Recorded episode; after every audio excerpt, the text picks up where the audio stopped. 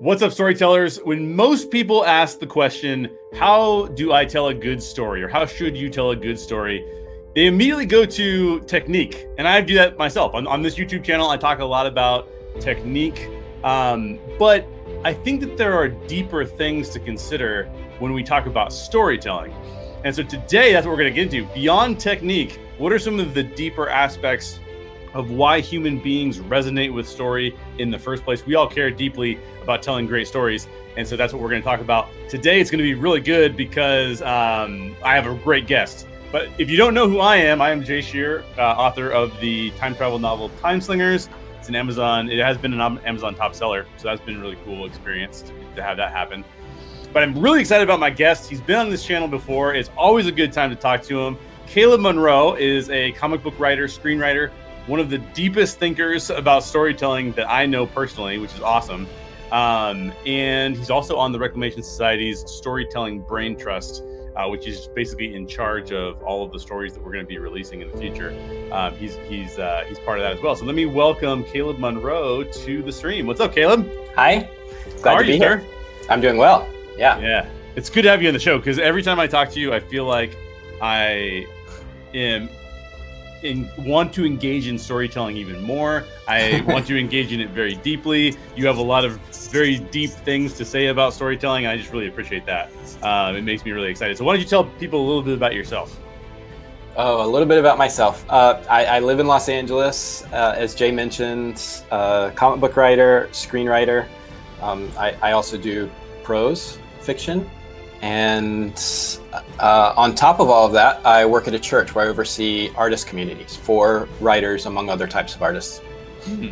So, so you're constantly thinking with other people about what storytelling means and what writing means and how these things impact society all the time. So I'm super excited whenever someone like you will give me an hour to just like to download because yeah. most people don't really want to hear your your six months worth of thought on this like one aspect of story. You know? right, right, right.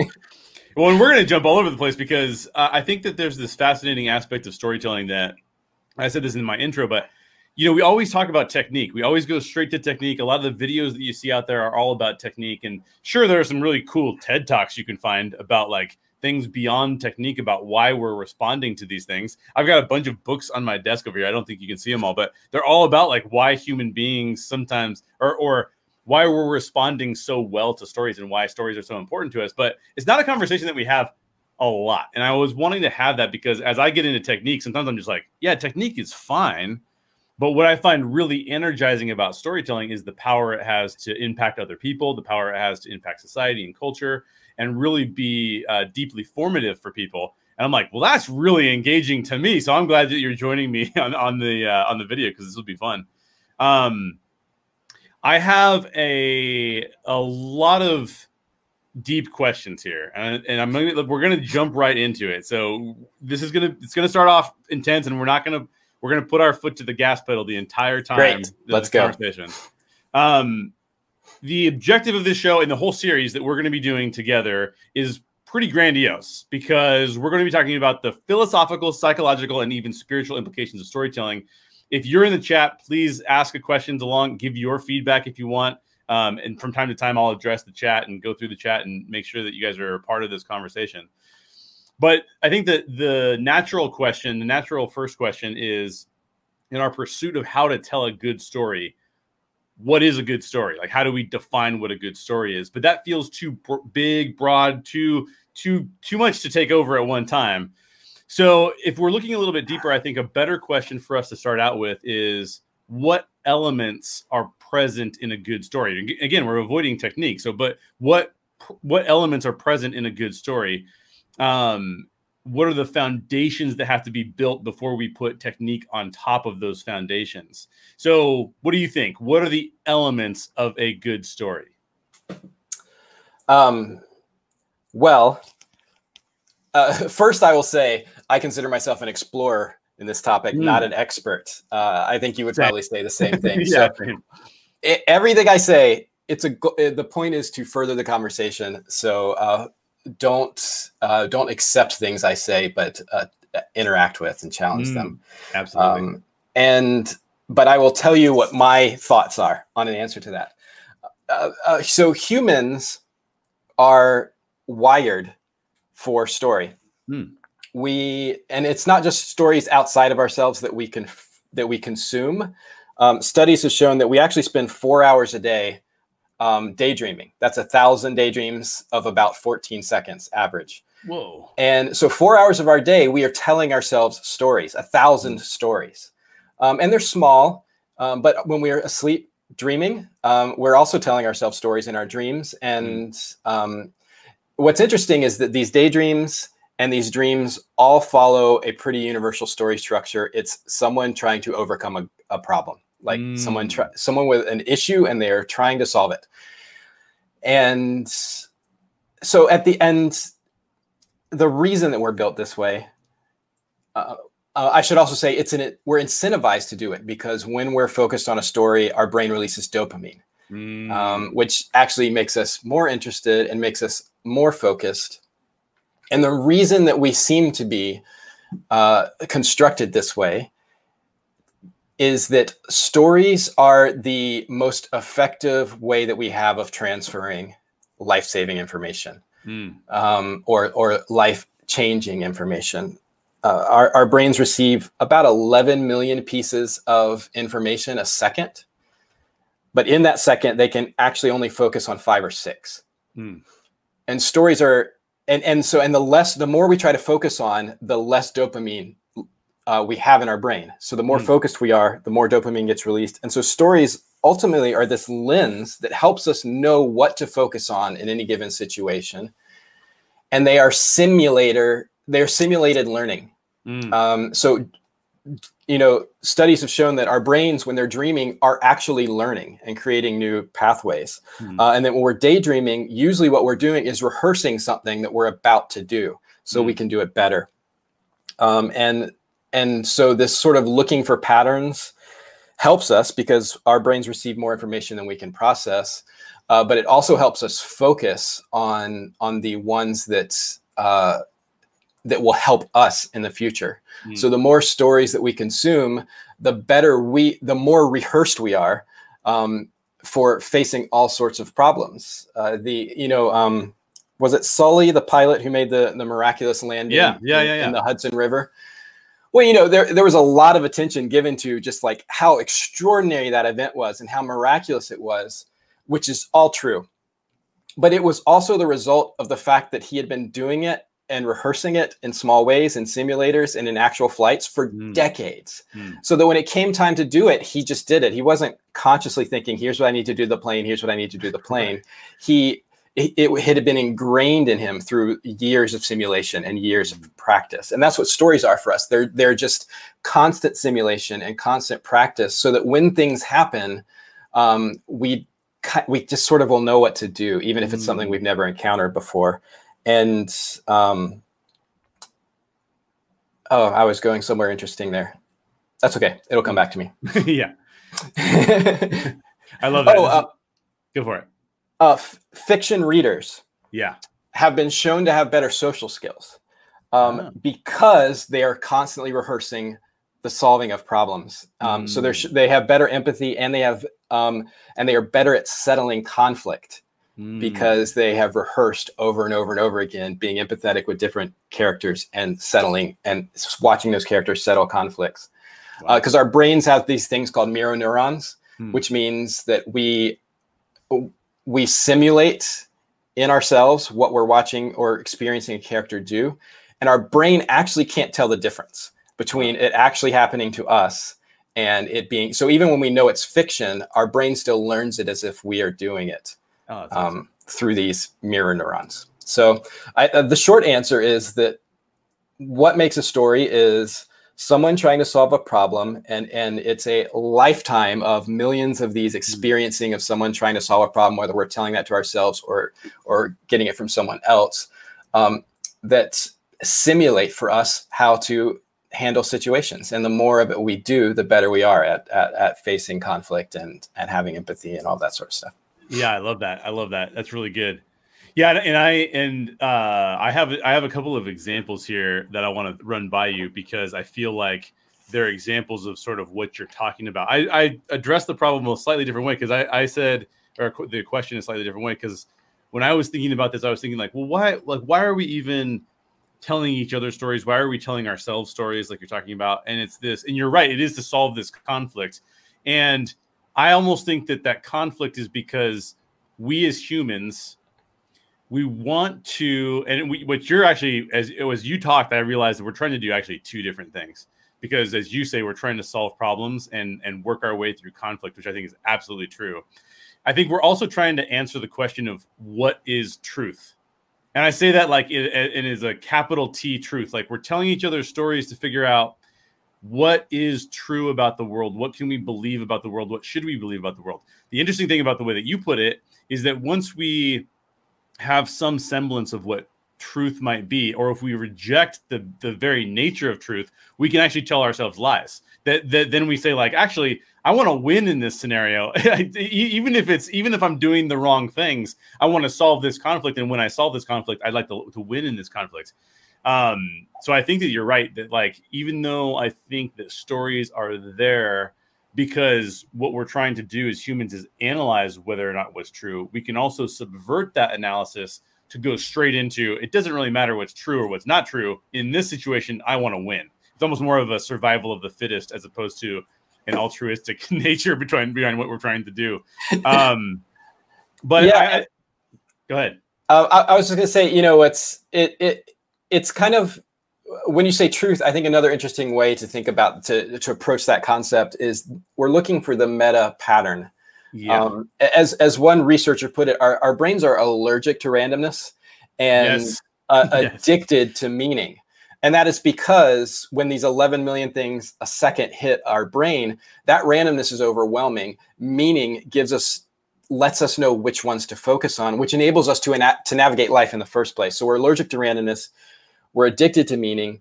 And so, because of this, we're pattern finding creatures. We're always looking yeah. for a pattern. And that's what stories are. Stories are patterns. They're, yeah. they're constant patterns that we are that we are sort of ingesting and trying on and testing out. But there is there's a dark side to our pattern finding, um, and that is that um, that comes that's memories and conspiracy theories. So conspiracy mm. theories are what our brain malfunctions because it, there's too much information, but we want there to be a clear pattern and explanation. So we create conspiracy theories, um, mm. and and they affect. It doesn't matter what level of intelligence you are, what level of education you are. They affect us all the same because we're meaning finding, pattern finding creatures. And when we encounter something that we don't know enough about or that we just can't comprehend, we will still find a pattern in it. Um, yes. Um, whether it's there or not. And then the other side of that is ourselves, because our memories work that same way. We actually don't accurately remember ourselves, our lives, or anything that we've seen. Um, and uh, we tell ourselves the story of what we've been through. And we tend to focus on things that make us the hero of our own stories. We, when, when we will, it's been shown that we minimize the places where we were not the hero and we maximize the places where we're the hero and uh, for instance, 90% of drivers think that they're above average. And right. 90, 94% of university professors think they're above average. Statistically, right. it's not possible. But basically, everyone thinks that they're the hero, they're at the top, that they're they're a little bit better, more special than everyone else. And and the only people who seem to have accurate self-assessment skills are those who are depressed. Oh, um, interesting. So seeing ourselves as the hero actually seems to be important for our yeah. our our sort of mental and emotional health and our ability to navigate the world. Mm. Um, but it, we just have to understand it's a fiction. Yeah. Um, and and so because of that, we can also cast ourselves as the hero in our minds in situations where we are absolutely not the hero. Um, right. So there is a dark side to that. It seems to be able to, it seems to be important for us to navigate life and be healthy, but there is a dark side to it. I have two examples to to go exactly at what you're what you're actually saying right now. So because I, I was I was thinking about this and I was like, okay, so what are some of the building blocks of as we're looking for truth or as we're looking to tell ourselves the lies that still give us meaning and put us in a hero seat, even though we don't deserve to be there. Um, there are there are like five basic elements to that, right? We need to know what's happening. So what We need to know where. Where is this happening? We need to know when. When when is this occurring in, in history or or even during the day? Um, we need to know who who is experiencing this, and maybe the most important. I think who, who and why are the two most important. Why is this happening? You said this. The brain is allergic to randomness. Like we have to know why these things are happening because if we don't know why then we can't get we can't convince ourselves of the meaning that you're talking about or my word is the is the truth of what's going on right um and so i got i've got two examples for you i'll start with this one mm-hmm. that i just, just made up okay so if i tell you that a man in downtown los angeles where you're at actually i'm in orange county you're in los angeles a man in downtown los angeles ran across the street at 8.05 a.m and was hit by a subaru outback right that just gives you what, where, and when. That's all it gives you. Uh, and the facts do not allow you, you if, if I just told you that, you would try to fill in the blanks. Our brains would try to fill in the blanks of like, why would a guy just run across the street at 8:05 in the morning? But if I then say go on to include the man, Alexander Drummond, lost his wife and child in a car accident a year earlier. He was devastated by that. He lost his job. He became addicted to heroin. He was living on the street. And that morning, as he was looking to buy more heroin. When he looked across the street to see a toddler pull away from his mother, he ran out onto the street to try and save the toddler, prevent the lady from experiencing the same kind of pain and loss that he had experienced. And he ran out into the street and got hit by a car. All of a sudden, there's meaning for you, right? Like, like I've added the elements of who Alexander Drummond is. I, I can associate with him or not associate with him. I can put him in different categories if I choose to, but also his why is apparent because he was hurt by something, hurt very deeply by that thing, and now must overcome that thing if it if it's going to happen again. So to your point, I think if we don't know, like a lot of a lot of uh, journalism starts this way, and this is not me criticizing journalism, mm-hmm. but it, a lot of journalism starts with just the what, when, and where. And that's great. We need those facts. But what they don't do is we tend to then start to put our own narratives on top of, well, why would that happen? But, but why would that occur? Um, and we start to answer those questions ourselves to find meaning. Um, and I think that that can be actually, you know, can be fairly dangerous actually. But I think the, the, at the end of the day, we're trying to understand who we are and not only uh, why we're here, but why anything around us actually actually happens. So a good story in my mind has to have those five elements, but the last two, the who and the why, are critically important in my mind. So what do you think about that? Yeah, I think. Uh, so I'll, I'll start by quoting someone smarter and more experienced than me, Algis Budrys, um, famous science fiction writer. Um, he talked about how what you need for a story is a character in a setting with a problem. Mm. So that that's a who, it's a where, and it's um, a what, I guess. Yeah. And that is really that's all you need to to start any story. Um, the other things uh, can come but you know what's what's interesting is uh, you know because mystery mystery is one of the most engaging story it's the best-selling genre of all fiction. Um, oh no i'm sorry romance is. Mystery is second. Uh, but both of them romance itself hinges on a mystery because we know how the we know how the story will end. These two people will be together. The mm. mystery is how are they going to get there and overcome the problems between mm. here and there Mm. And I, you know, that is what engages us so much in the stories and gives us that dopamine is we are we are trying to race the storyteller in reaching a conclusion about why. Yeah. Uh, because if we reach why before them, that means that we have learned this thing. You know, right. we're simulating these things so that we can learn them and be better at them in life. And our goal is to be better at life in this than our characters, right. than the character we're consuming. So we we are racing the the storyteller to try to find out what why is ahead of time. Mm. Um, mm. And you know, and then there are ways that there are ways to turn that on its ear and to take that proclivity of ours and pull mm. us into a story in a wrong direction and surprise us um, and and all of that sort of stuff. But I think, yeah, I think all five of those things need to be there, but not always in every story. Mm. Um, although it is extremely hard to have a story without a character in a setting with a problem. Yeah. But still, there are people who have done it. Um, I, I recently came across an example. Someone wrote a story where the story itself was the Uh-huh. character. It was Oh. it, it was the protagonist. It, it- very meta, but anyway, you can Right, you can right, get right. you can get away with other stuff if if if you're very good at what you do. But I agree, all those five things need to be there. Some of them don't need to be there till the end, um, Yes. especially the why. Uh, because if you tell people why at the beginning, then they're not they lose interest. Um, yeah. uh, although, or- although I've got, or I got another, I should say. Yeah, and I've got another example about about where I think why plays a role because I think you're right. You, the whole story is answering the whys. That's the Mhm. quest for meaning throughout the entire story. That's hundred percent. But uh, you've seen John Wick, yeah, Yes. the first John Wick. So, do you think that John Wick as a movie works in any way, shape, or form if the if the villains don't kill the dog? I I do, Okay, so Um, how, how does it work? but that in, um it, because really it's not so much that they killed the dog it's that they violated the memory of his wife Correct. and there were there were ways to do that to him that didn't involve the Oh, dog at sure, sure, yeah, sure, so sure, sure. now if you if the, if the question is it just can that be a movie without violating the memory of his wife um it can be but it will be far less satisfying Exactly. Um, exactly what I was getting at. Because I was thinking about this question. I was thinking to myself, like, if you don't, if we don't know the character of John Wick, we have to root for him for some reason. And we have to root against the other people for some reason.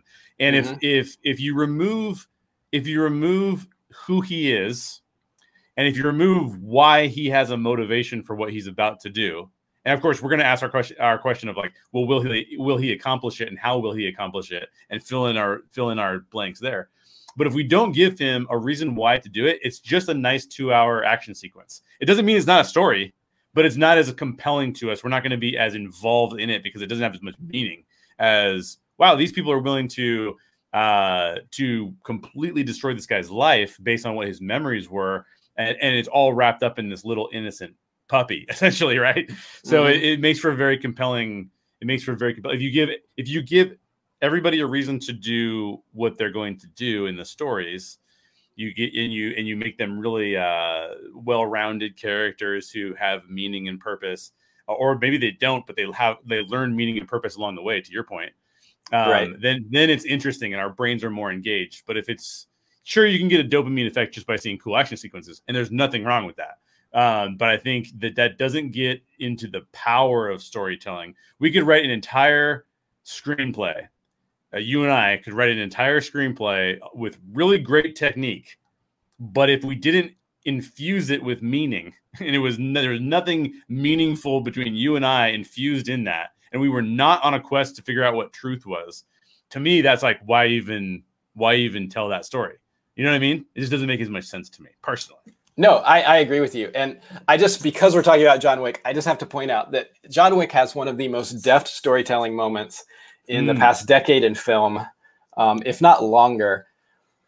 Um, and, and that is this, this moment when the Russian mobster calls John Leguizamo's character and is furious because John Leguizamo had punched his son. Yeah. and and Right. he's just he's like threatening death and, and, like he's just furious and he's not someone you want to piss off. And then when there's a break in the conversation and john leguizamo says um, they um, broke into john wick's house stole his car and shot his dog. And the mobster stops being mad immediately. And he starts being mad at his son. And that tells you that that moment those two men saying that one line about john wick tells you everything you need to know about him that Mm, he that he is the monster mm. and we haven't really seen that in his character up to this Right. point but Right. this russian mobster is is shut up by hearing that his dog got shot and turns his anger on his own son who a minute ago he was defending to the point of like murder and violence and threat that just so, in a single sentence No. you're like oh john is the monster and then you then you understand what movie you're watching and who he is and the whole rest of it is playing that out you know yeah, uh, just a brilliant moment of storytelling That is Yeah. really cool. Yeah, that's that. Yeah, that's a really really good point. Um, uh, so let's go to the next question then. Um, as we desire meaning and we're looking for meaning in these stories, um, and you know, somebody listening could argue that hey, look, there are stories without meaning, and I like stories without meaning, and I like action sequences, and that's fine. But for me, I, I like stories with meaning. Um, and and and human beings, like you said, are constantly daydreaming. We're dreaming. We're going through scenarios. We're running through scenarios, not only so that we can solve problems, but also that we can find some semblance of meaning in our lives. Um, so when it comes to the business of writing and targeting an audience with our writing, I- I'm wondering how you answer the question: How do we, as storytellers, meet the needs and wants of our audience? And as we're going deeper into this, why do human beings even have these needs and wants? Like, what are the needs and wants of our audience? But why do we even have them? Um, and and and is that question relevant to storytellers? Um, yes, I would say that the question is relevant to storytellers. The answer is not. Mm. Um, if if that makes any sense, it's important for us to know that people are we are, we are beings of desire. Uh, mm. we we are are creatures of want and need. Um, and just to know that that's who your audience is. When you're mm. talking to beings of desire, that means you have to tell them stories of desire. Um, mm. uh, whether that's and and there's so many different types of desire, good and bad, that you can tell them a story about. And what's interesting is even when you tell a story that quote unquote has no meaning, the what you're doing is you're helping people rehearse for situations they encounter in life that have no meaning. So hmm. even even there, you're dealing with creatures of desire, um, you know, in a way that's not palatable to most of them, uh, hmm. but uh, but can still can still be useful on, on, a subconscious level. So, I mean, I think that we need to. I think the big desires is are the people. The reason people want story meaningful stories is because they want to know that their story has meaning. Mm this is why I think that we are that we are wired to make ourselves the hero of our own stories. Yeah. Because we're we're not just created with desires, we are created with desire to understand. Uh, this is why we're pattern pattern finding creatures. We want meaning for ourselves. We want to know what does it mean to be human? Uh, why am I human? Um, what does it mean for me to be a mm-hmm. human mm. and to be in this world? And that so that's the ultimate desire. Then beneath that, there's so many. All, all other desires are the mountain that lead up to that peak. So any mm. human any human desire, I think, is probably in in a small fractal way just an expression of of that desire to have meaning. Mm. Um, and so I, I think it's important to know that when you tell a story. Now, what I don't think is important is to know what need or want of your audiences you are addressing um, as you tell your story. Um, because if you write a story that resonates with you, that means because it's addressing some need or want you have within yourself, and but you may not even know what that is, and that is okay. You don't have mm. to set out to say, I want to give an answer to this desire or I want to play on this desire of my audience. You just have to know that your your your audience are creatures of desire and so are you and so just let yourself be a creature of desire when you're when you're telling a story and it will it will connect with them often in ways that you don't understand in ways that they don't understand Mm, that's really good. Yeah, there, there's uh to, to kind of to back up what you just said from two storytellers that I really appreciate. Um, Scott Derrickson uh, was on Twitter. Just this is just a tweet. I just saw a tweet. I don't know Scott Derrickson personally, so this is just a tweet that I saw.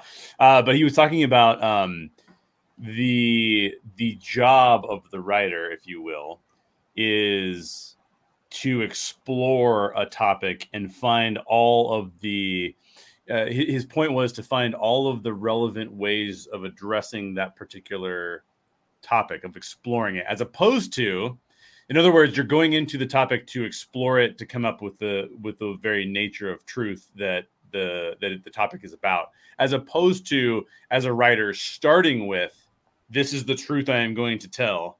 And his point in in saying that was if you go in with this is the truth I'm going to tell, then a lot of times you will leave out all the other nuances that are so important to actually expressing that truth in a really healthy way where more people could see themselves in the story.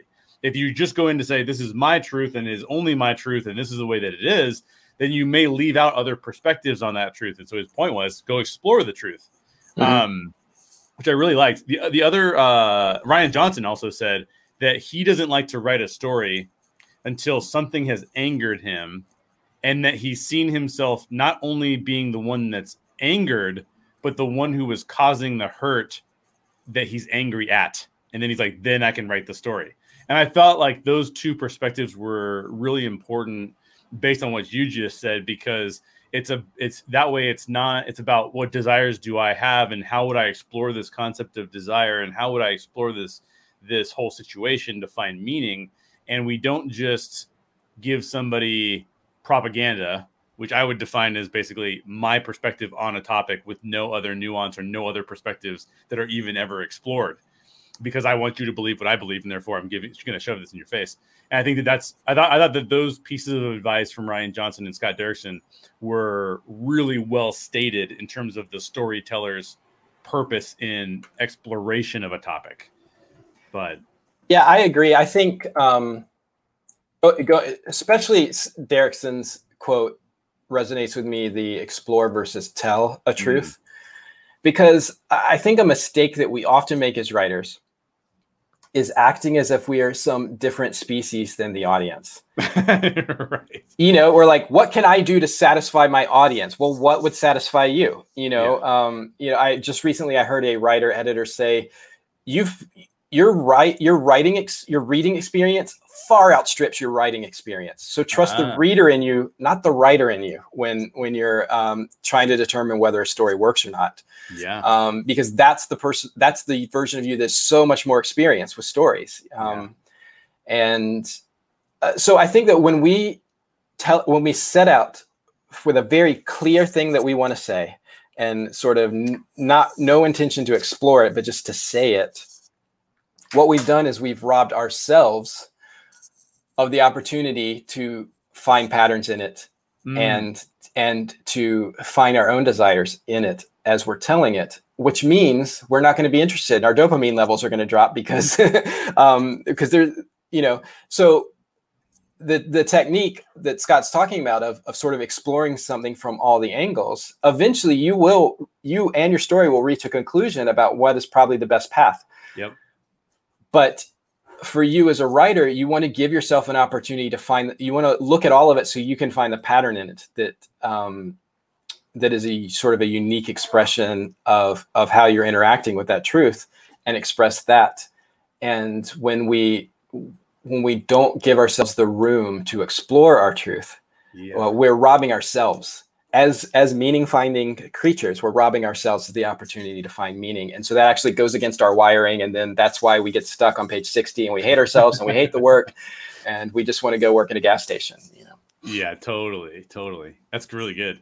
Um, one of the answers i had to this question of like why do people even have needs and wants um, is you you called it that we all have within us desire right? And and and i think the next question is well why do we have desire? Like why so if needs and wants exist why do needs and wants exist? If we have desires why do desires exist? And at the end of the day i think that the plain answer and there's been plenty of stories that have told us this. Jurassic park tells us this. The fly tells us this. Watchmen tells us this. You can literally look at all the stories that, that that tell us this. But in this in, in this is a i think this is a deeply spiritual point that other people may disagree with me on this, but we are not gods. In other words, if we were gods, we could have whatever we wanted, right? Like we could just uh, even even even snap it into being. Um, we could we could become uh, Thanos with the Infinity Gauntlet and just be like, I want this, and then boom, there it is for us. But inherently, because we are not gods, we do not have those abilities. We have all of these. We need shelter. We need food. We want peace we have emotional desires, we have physical desires. You go look at Maslow's hierarchy of needs. All of those things are, are present. And many of those things are stories that we write because we're taking one of Maslow's hierarchy of needs and then we create an entire movie about the fact that we don't get our needs met in this one specific area. Um, and so I think that uh, there's that storytelling is this really interesting um, process of saying, well, we're not gods, so therefore uh, pain and suffering and scarcity do exist. They, they exist even even places that should have an abundance of things and should not experience scarcity. Despite that fact, there's still scarcity for people. Uh, in the world and so so our stories are trying to figure out well why does that happen and how can we overcome these things and many stories i think this is part of the hero's journey and, and this is so forgive me for being very uh possibly too too uh not nuanced enough in terms of me talking about the hero's journey but i almost feel like the hero's journey is the quest we would put ourselves on, knowing that we live in a world with conflicts, knowing that we live in a world that is not perfect and that it does not have abundance and that we have all of these needs. The hero's journey is almost like saying, well, how could we do our best to become as close to God as we could possibly be? And so you have uh, you have stories like Jurassic Park, which are more of a tragedy of like, or, or Watchmen. I think is one of my favorite stories because it it's so good at saying, look at the depravity of man. The only way mankind can solve the deepest of its problems is if we manufacture bigger problems, right? Like there's no altruistic uh, nature for us overcoming these things. And so, in my mind, if we put ourselves in that place and say that scarcity is real, human beings beings have needs and wants because we're not God, and we're trying to attempt to explore the truth of the world, that to me is a really interesting place to be in as a storyteller, personally speaking. So yeah, and I think that has some pretty um, pretty big practical implications. Mm. Uh, I mean, as I mentioned at the beginning, at the top of the video, I work at a church, so obviously I have a spiritual lens on everything that I'm talking about. But you know, I try to talk about something as universal as story, right. um, in as universal a way as possible. Um, and I think there's a great little bridge between what you're talking about and just sort of a way to frame story for all of us to think about why are we creatures of desire. Um, uh, there's there's only two axiomatic statements in the mm. entire New Testament about God, um, and an axiomatic statement is basically basically the sentence version of an equal sign. Yeah. So there's two there's two statements that essentially say God equals this. Okay, you know? perfect, perfect. And one of them is God equals life. I mean, no, God equals love, and God equals light. Mm. Um, and a, another way that these two things are often talked about, which is why I jumped ahead there, is yeah. as as life. Um, uh, that uh, light and darkness are equated with life and death throughout Scripture. When they say so, when they say God is light, they're also making a statement about life and death and source of living and and and all of that sort of stuff. Mm. And so, but then taking taking it outside of Scripture and and getting back into our lives, we all know someone probably who stopped desiring and died.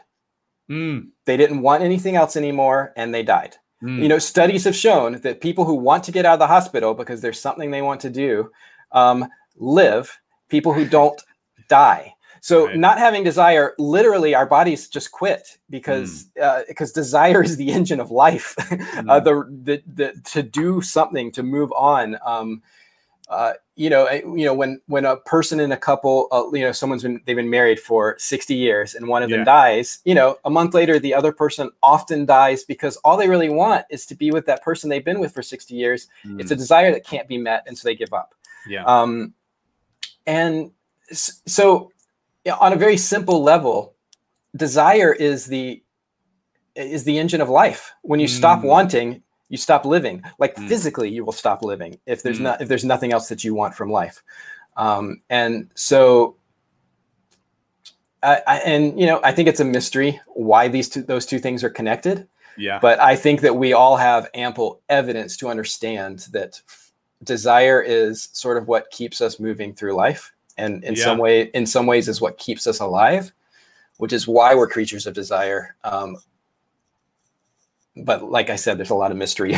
there's a lot of mystery standing right behind that statement. So, yeah, absolutely. I mean, there, there, yeah, and there's so much depth that we can go into it, and and we we will go through this whole podcast and probably not even address all of the different issues that we could address with how deep these topics mm-hmm. are. This is why I, this is why I'm so passionate about storytelling because it. I think it gets storytelling is there's a lot of products, right? Like a glass. There's this glass. I have a very fancy uh, stemless wine glass to hold my water. And this glass is very practical because I need water, and water would go through my hands if I didn't have a glass. So it's a very practical solution to the problem that I have uh, of of wanting to drink some water.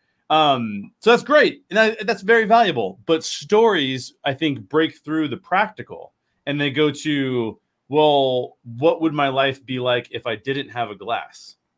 And I and what would my life be like if I didn't have access to water? Right? Like what, what would my life be like if I if I did not have the ability to have water come out of a faucet? You know what I mean? Like these these are the questions that because I am not God, I can't just will it into being, and therefore I struggle.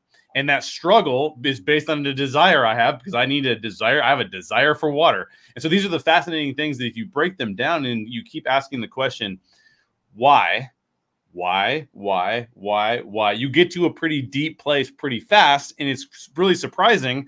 And I think that's where the best storytelling, in my opinion, the best storytelling sort of occurs.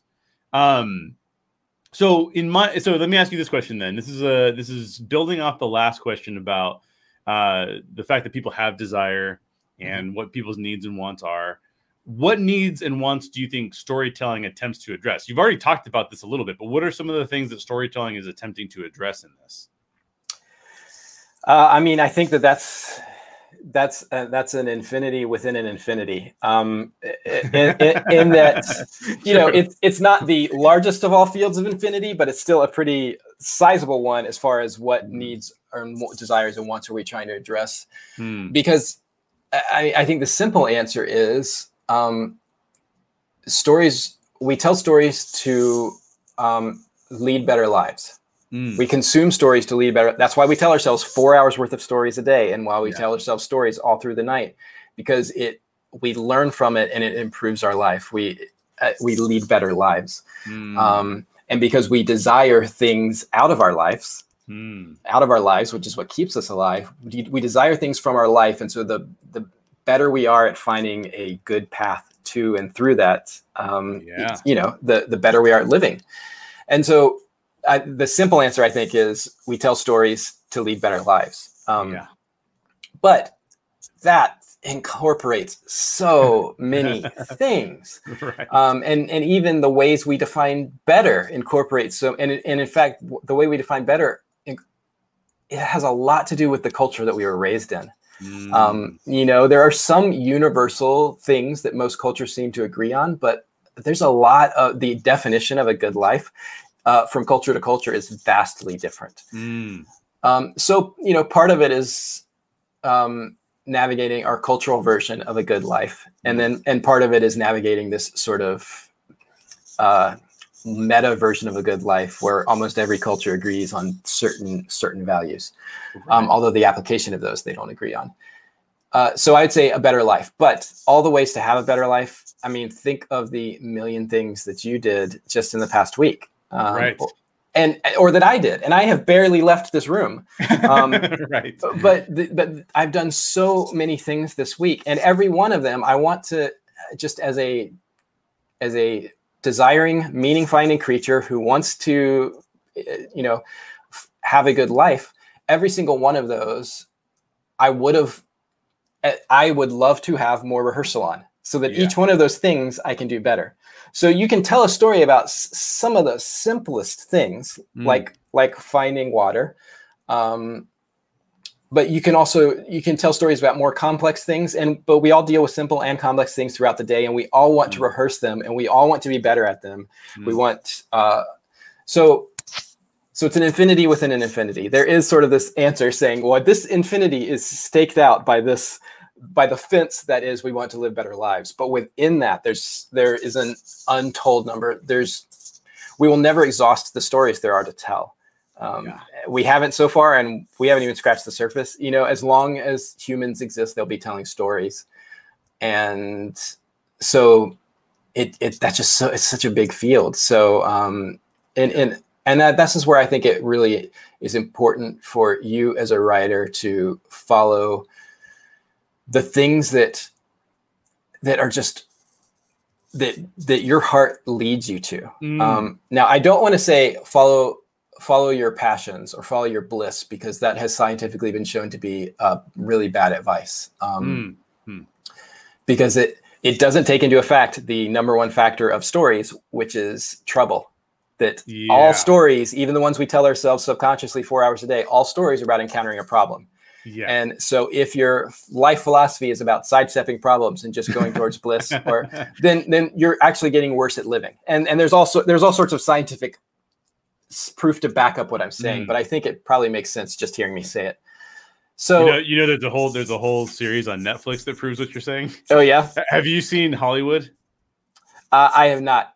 My wife watched it. I have not seen it. Okay, so you have to ask your wife about this. But essentially, after episode three, wherein there are massive problems and there's lots of conflict, episode four on, it's like all the conflict vanishes and it's just bliss. Dude, like really, like the reality is it just becomes bliss. It's like it's like the the last whatever it is, five or six episodes. The last five or six episodes are essentially all resolution. it's like, whoa, this is very uncharacteristic of the first three episodes were filled with conflict, and I can't wait to watch the next thing. And then the, the rest of it did feel like bliss. It was like, oh, interesting. This is this is a very fascinating way to do show. But I'm sorry, I interrupted you. Yeah, along along those lines, remind me in a second to come back to the Addams Family. Oh, okay. Um, but so when I say follow the things that make you passionate, I, I, guess I say follow the things that make you curious is probably mm. a better way to phrase that, because the exact problems that you are going to be interested in in getting better at solving are going to be unique from person to person. Mm. So don't try to tell something that you think will be interesting to another person. Tell yeah. you know, follow that thing and that's super interesting to you, and then other people who are interested in that will also want to rehearse that. And um, and the you know, the bigger that curiosity is in your life, the more likely it is to to hit some sort of universal curiosity mm. and then hmm. the more likely that that story is to have a larger audience but either way you can't tell a story with audience size in mind i don't think yeah. not a good one so follow your curiosity not your bliss not your passions follow your curiosity um, uh, because there's an infinite number of stories you can tell, an infinite number of problems you can rehearse. So rehearse the ones that interest you, because as we were saying earlier, interest is actually re- releases dopamine in your brain, and the the more interested you are, the more interested you get. Mm. And um, mm. uh, and the more focused you are, the more focused you get. Your brain will actually speed that process up, and so mm. it enables you to tell better stories and stories that will grab people by their mirror neurons and pull them in, in, in stronger ways because you have used this your own sort of biological reinforcement to tell stories that because mm. it interests you your brain makes it more interesting because it focuses you your brain focuses it even further um, mm. so you just get more depth of story out of that yeah i love it love it so tell me about the Addams Family oh okay so i just i i rewatched the first Addams Family uh, movie last night. I'm in a very goth phase, so I'm in, I'm halfway through the craft right now. Nice. Um, and uh, Addams Family, and after this, I'll probably move on to some neo goth that I really like, like Jennifer's Body and uh, Vampire Academy and Heathers. Nice. But I was actually thinking today about why do I like goth stuff so much, and, and I actually reached a conclusion. I'm going to pull it up here, but I'm going to talk about Addams Family first because these are separate thoughts. Um, I think that we will we misread that information um, mm. about their um, about there needing to be a problem in a story, mm. and we will uh, do too much with it. Ah. Um, and so I and I think a great example of this is um, marriages. Oh yeah. So in Hollywood and in comics, wherever wherever you are, there are people who you will regularly be told that a, a healthy marriage is boring ah. um, in your story uh, mm. because they want that to be a conflict. Mm. Um, to which I just point everyone to Addams Family and Addams Family Values, where yeah. where Morticia and Gomez are more into each other mm. than any two humans who have ever lived, and they they are never. There's no conflict between them at all. They are mm. just utterly, deeply um, romantically, sexually, um, torturously into each other. Mm. Um, but there's still plenty of conflict mm. in in those movies. So I think we have to we have to understand that there being needing to be trouble and conflict in a story doesn't mean there needs to be trouble and conflict everywhere in the story. Mm. Um, uh, and and I just I think the Addams Family is movies are just practically a very good example of that. Uh, um, and, you know, it's part of why I I um, I don't read Spider-Man comics anymore because when they uh, removed when they removed his marriage, it just felt like an amateur move to me. It's like, oh, you can't mm. come up with conflict without him being single. Uh, yeah. Okay, all right. I guess we're going back to the bush leagues. Um, right. uh, and I just like I'm just I'm just not interested anymore. Because mm. um, as I grew up, Spider Spider-Man and his marriage to Mary Jane and the ups and downs and the trials and the travails of that actually taught me a lot of things. And mm. I valued marriage more having read Spider-Man comics than I did not. Because when I'm, mm. you know, I'm 12 and I'm reading about them having a fight because she has to do a, a nude scene in a movie or whatever. Yeah. And that's not a situation I had encountered, but it enabled me to rehearse all sorts of situations that uh. as an adult now um, in Hollywood, I have encountered. Um, yeah. Um, you know, and so anyway, that's that's a tangent. That's let's we won't fall down that hole. But all, all I was going to say is we we have to we get to choose where the conflict is, mm. And it doesn't have to be everywhere. Mm. Um, and then side thought: the reason that I think I'm I'm I'm really feeling goth movies right now is because what I what I love about them is that they they encourage you one to feel things all the way and um, they encourage you that the dark and the frightening can be beautiful and beloved Mm. Um, so, you know, because people people often get hung up on the darkness involved. Mm. Um, mm. But the we all encounter so much darkness constantly yeah. in yeah. life. Um, turn on the news for two minutes. That's all it takes. Yeah. Scientifically, that's all it takes to um, make your mood worse. Two minutes of news. Two minutes um, of news. That's it. That's it. It will actually it will literally ruin your day because Especially you encounter, these days. yeah, exactly. You, you, encounter so much condensed darkness. Um, yeah. So I, you know, stories that actually give us a framework for what it means to live in darkness and still find beauty, uh, I think are very relevant right now. And I, I, yeah. I think that's subconsciously why I've I've started going back and watching all of these goth movies from the '90s. Yeah. Yeah. Well, you and I have talked about horror before, and it's the same yes. thing, right? Like it's the same, mm-hmm. it's the same type of deal. Um, just a real quick answer for me, because building upon what you said, because I think that that's all really, really accurate and true, is that if if we're looking for uh, why human beings have needs and why storytellers matter in terms of trying to address these concerns that people have, these desires that people have, these wants and needs people have, if we're not gods, then it begs deeper questions because it begs why are we here if we're not gods? Who are we if we're not gods? If, if we were gods, we could be whoever we wanted to be. But if you're not a god, then how do you know who you are and who you're supposed to be? It's a it's an internal process of working it out. Um, why do things happen? If you if you're if you're a god, you know why everything happens. You go, oh, I see all the connections. I'm God. But if you're not a god, you have no clue, and you have to figure it out. You have to daydream a thousand times a day, uh, or whatever it is. And so I think that these are the questions that, you know, what do we do with our time here? Um, these are the important questions where we can find meaning. And so storytellers have the duty of going in and saying, I'm going to explore this topic because the answer I want to receive gives me some semblance of an answer to a deeper question. And I think, too, like a lot of times, if we're storytellers, we can just stop at what do we do with our time here? Um, even one of the reasons why I'm never thrilled about the hero's journey. I know people love the hero's journey, but I'm just never thrilled about it. Is because ultimately it's kind of like it only addresses what you do with your time here. It does not address. Yeah, sure. There's plenty of conflict in that, but it doesn't address. Well, not not often, but you know, why are we here? Who are we? Re- I mean, it does say who are we really. That's fair. I'll give them that. Right. I'll give them the hero's journey that. But I just I want these deeper answers to these questions uh, oftentimes a goth story is not a hero's journey story, and I respect that because the goth story acknowledges that there's actually no such thing as a hero, right? Like, like ultimately, you already said this too. Like, we try to convince ourselves we're the heroes constantly. I feel like we we are. Uh, I feel like our job as humans is to try and convince ourselves that the world is not as bad as it actually is, so that we can actually just convince ourselves to live another day. But if we really were to look at how bad the world actually is, then we really need to ask deeper questions about why this is happening. Uh, like I said, who we are in this process. Uh, I that's why one of the reasons I brought up Watchmen earlier. And Watchmen's about as goth of a comic as you're gonna get, right? Um, in terms of like, it's not goth in the traditional sense of like it, everything is um, everything is. It does have uh, a trench coat in it, though. It does have and, a trench and lots coat. of shadows. lots of shadows. But the whole the whole thing is basically exploration of the depravity of man, in my opinion.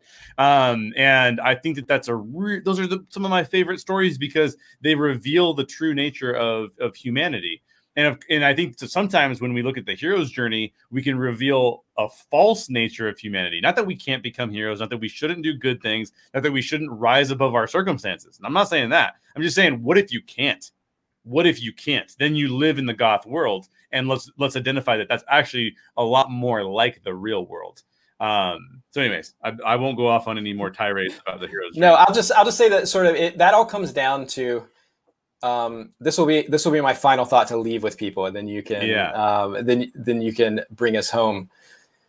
But you know, we've talked about how desire is the engine of life. It mm. literally keeps us alive, um, and we've talked about we want to live better lives. Um, right. Right. But I think behind all of that, there's a big, big question, and this is this is the thing that you try to answer with your by defining what a good life is, you're answering this. Mm. But but but it is a bigger question than what's the good life, and that mm. is why live. yeah, exactly. Right. I mean, desire keeps us alive, but but why why is alive preferable? Like mm. why why why live? Hmm. Um, and so if we're going to talk about sort of the things behind technique and the, the big things behind the good things, I, I think that really every story is probably an attempt to answer the question, why live? Oh, that's really good. And and so what is your what is your answer to that question? Uh, I mean, my answer is, is, going to be broadly theological in scope. yeah. uh, because so, I, but you know, and I, I, I think I'll just say it that way because people will get a sense of it. But you know, essentially, I, you know, I believe that uh, humans were made to reflect the image of God mm. as a goodness within creation, and um, to essentially be the glue that holds creation and God together because they're created beings and um, bear the image of a creator being, right? So mm. That's but that's a huge thing like about why to live. But but what I think is important is I there are a lot of stories that I really love by people who reach it to have a different answer on that. Yeah. Um, but uh, but it's it's the question worth asking. Mm. Um, and so I'm you know some of my favorite filmmakers and comic book writers um, are they're deeply spiritual mm. um, a very different spirituality than mine I, and i would say some of them a rather um, unhealthy spirituality but because of that their their work is always asking the big questions so i'm i'm more drawn to their to their work whether yeah. i whether the conclusions resonate with me or not. I'm more drawn to their work um, than I am to a lot of other people who are answering smaller questions. Mm. Um, and and you know the size of the question that you as a reader really want to tackle at any given time is uh, you know it's also fine to have very small questions and um, you know uh, watch a, you know iCarly or something. It can st- it can still it can still be enjoyable, you know, but um, uh, but the stuff that really sticks with me yeah. for a long time even if even if i have a completely different answer to the why live question or what makes a good life question is the stuff that bothered to really delve into it. Yeah. Yeah absolutely. Yeah uh, so just to just to capitalize on what you just said in terms of this why live there is a there is a sense to me uh, alan moore is the is the writer of the original graphic novel of watchmen. I keep bringing up watchmen um, because it occurred to me as we were talking about this I love Watchmen, and I love Zack Snyder's adaptation of it too. I love it because of this conclusion that we are not capable of becoming heroes. And so sometimes, why are we not capable of becoming heroes? And I think that that's a worthy question to answer. It's almost like the same question to me, just at a different level of why are we not capable of becoming gods? Why are we not capable of living into who we know we would like to be? And I think that the answer to that question has to lead you to spiritual answers. You can you can come up with no, I mean you can come up with a lack of spirituality as your answer to that question. You can come up with a, the answer that basically says, "Look, we are creatures. We're all animals. It's survival of the fittest, and that's just what it is." Um, but at the end of the day, to me, that doesn't seem to account for reasons why we would even tell stories. Why would we tell stories if it's survival of the fittest is the thing? I mean, obviously you can make an excuse for it, right? You can say, "Oh, well, we want to educate each other on how to survive." Um, but quite frankly, if it's just pure survival of the fittest, maybe I don't want you to survive because the, the world is scarce, full of full scarcity, and I need the thing, and you have the thing, and I, and I need to take it from you or whatever. So I think that we all inherently have this desire for beauty, this desire for love, this desire for meaning. And all of those things are answered in the fact that if we are depraved and if we are not capable of attaining those things in the true nature of them, we can find some semblances of them. But if we can't find them in their true nature, then we must be reliant upon on on something else that is God. Uh, and to me, that's where the stories that keep keep sort of going a layer deeper, right? Peeling the onion back another layer uh, become really meaningful to me personally because it allows me to it allows my brain to go there with people and, and I actually commiserate with people too because I can watch Watchmen and go there were some really cool action sequences but at the end of the day like I'm you know I'm depraved and you're depraved like this sucks right what do we do about this and we can have a good conversation I think a good conversation about what that looks like um, where can people find more information about you, Caleb? Uh, my website, calebmonroe.com. That is mm. the simplest thing. Uh, there's also a link on the contact page there if you would like to sign up for my newsletter. Nice. I uh, I do not send newsletters super often. Yeah. Uh, I haven't sent one yet this year, but uh, but it is the if you're like really interested in finding out what I'm doing, it is the first place where I usually talk about things. And I sort of envy you because you don't have any social media, really, do you? No. Yeah, that's I envy that because that is a uh, talk about uh, bad news every two minutes. well, that was it was in, it was intentional. It was very intentional on my part because I was I was watching social media and news chain like just degrade the quality of my life. This was three four years ago. Yeah. And I, I noticed what what I noticed. Here's here was the breaking point. But I noticed yeah. that after two minutes on Facebook, I started to reach the conclusion that everyone I knew was an idiot. Um, and and the thing is, is, I know all of them. I love all of them. So no, I know they're not idiots. Yeah. But two minutes on Facebook convinces you that they are. Right. Um, because it's only the basest, most idiotic things that that come that that rise up to the surface. So until you log into Twitter, yeah, yeah, then it's even worse. And, well, and, that, and, I had already at that point I was had stopped using Twitter years earlier. Um, yeah. So I want to be clear to say that I'm. This is not a prescription. It is a yeah. description. It is a description of what worked for me. When we go yeah, back to the idea of, of what is a good life and why right. live, right. Uh, to me, social media and the news cycle don't really factor into what is a good life and, right. and why live. To be honest, right? Uh, I think there's a difference between something going on in the world and me knowing about it. And also, I, I, I'll tell you what, I never miss any big events in the world. Never.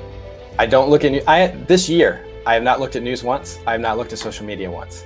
Wow. But but every time the the the restrictions change in the city of Los Angeles, every time a new development in coronavirus, um, every time something new comes up in, in in racial conflict or in social unrest or in the political development, I always know what it is. I always know right. what it is within a day because eh, because people talk about it in person. I hear it from people talking about it in person, not online. Um, so I would just say that if you feel if you think that leaving social media and the news behind means that you're not going to be informed about what's going on in the world. That it's not true at all. Um, but uh, but I, I, that is that is people are have that addiction to needing to know what's going on, and it goes back to our pattern finding. We need to know why it's going on. Mm. We need like the, we feel like if we get enough information, we will see the pattern. We will know why the world is this way, and and so it literally um, we get addicted to it because it releases dopamine uh, mm-hmm. to to to keep consuming that story and to have that focus of trying to solve it. Um, yeah. yeah for, for what stuff. it's worth. yeah. I love it. Yeah, I love it. I wish I wish I didn't have any social media. That'd be the best. Um, well, go sign up to Caleb's newsletter. You may get one this year. You may not. You may have to wait till 2021. I will say, uh, actually, I'll give everyone a pre-newsletter exclusive right here. there now. you go. There you go. Uh, I am sending a newsletter next week because the uh, the film that I co-wrote, The Mongolian Connection. Oh which, yeah. Which up to this point has only had Asian theatrical release, um, mm. is being released on streaming Tuesday. Um, so I will be I will be sending a newsletter to let people know that I was on this podcast here today, Yeah. and that the new movie is dropping, and uh, those sort of things. That So sounds amazing. I can't wait to Yeah. watch that. That'd be awesome. I'll add that to my uh, my quarantine watch list right there. yes,